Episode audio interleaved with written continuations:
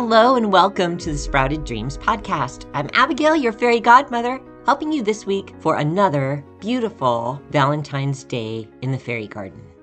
This week we will go over two different types of Valentine's Day gifts that you can share. One includes some plants and dirt, and the other has just candies and miniatures. So, whichever way you would like to do your project, keep in mind that you can use either one of these ideas for your Valentine's Day gift. We are going to use a coffee cup or teacup or mug or perhaps a ceramic flower pot for this project.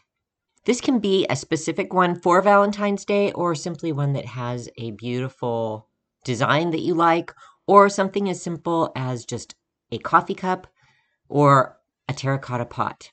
Again, the possibilities are endless with this, so I'm not going to go over every which way, but use your imagination and whatever pops into your mind, go ahead and grab that item and start making. You can fill your container, like I mentioned at the beginning, with either dirt or with candies.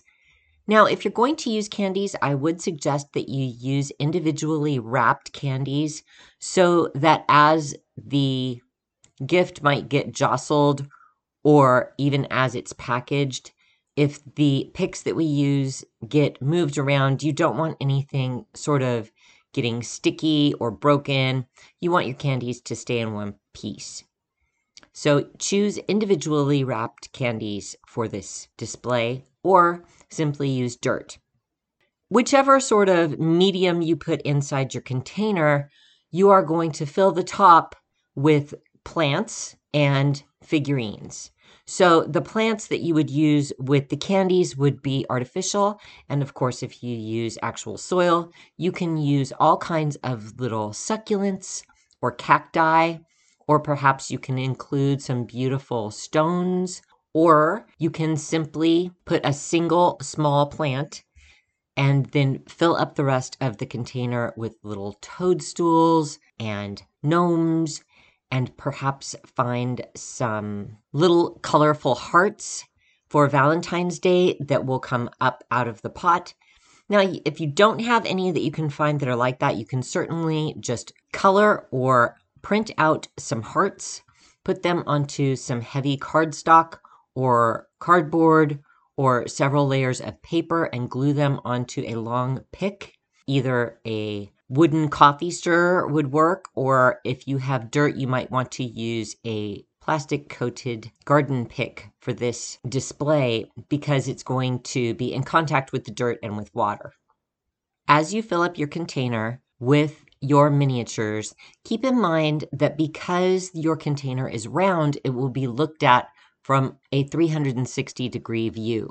So you won't want to really make a particular focal point but you will want to sort of go all the way around. So you might want to put your taller pieces toward the middle and then the shorter pieces toward the outside so that as your gift is received, they can look at it in any sort of direction that they want, and it always is going to look very festive for Valentine's Day.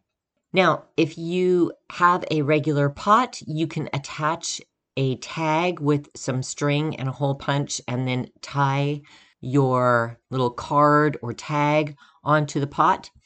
And if you use a cup, of course, they have a nice little handle and you can tie your card onto there.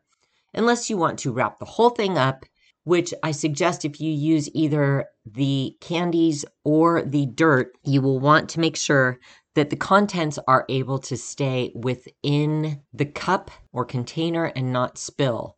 So you might want to actually put it into a box and then fill that box with wadded paper so that it cannot move and then actually cover your container with some sort of plastic wrap and then make sure that you are giving the gift very quickly so that if you have uh, candies, they won't melt or get stale.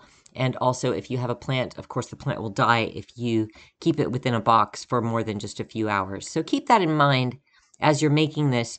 It, of course, can sit out on your kitchen counter or your table for a few days, But if you need to wrap it up and give it as a gift, be sure that it stays upright and that you wrap it securely and you keep the contents where it won't shift and spill out within the box. Hope all that makes sense. I hope you are enjoying your winter time creating these lovely Valentines for your friends and loved ones. We will be going over some spring bulbs next week, so start thinking about all kinds of bulbs that you would like to put into your garden or into your friends' hands, and we will get started on that next week. Until then, happy fairy gardening. This podcast has been brought to you by Sprouted Dreams, and I have a beautiful Valentine's Day garden pick set.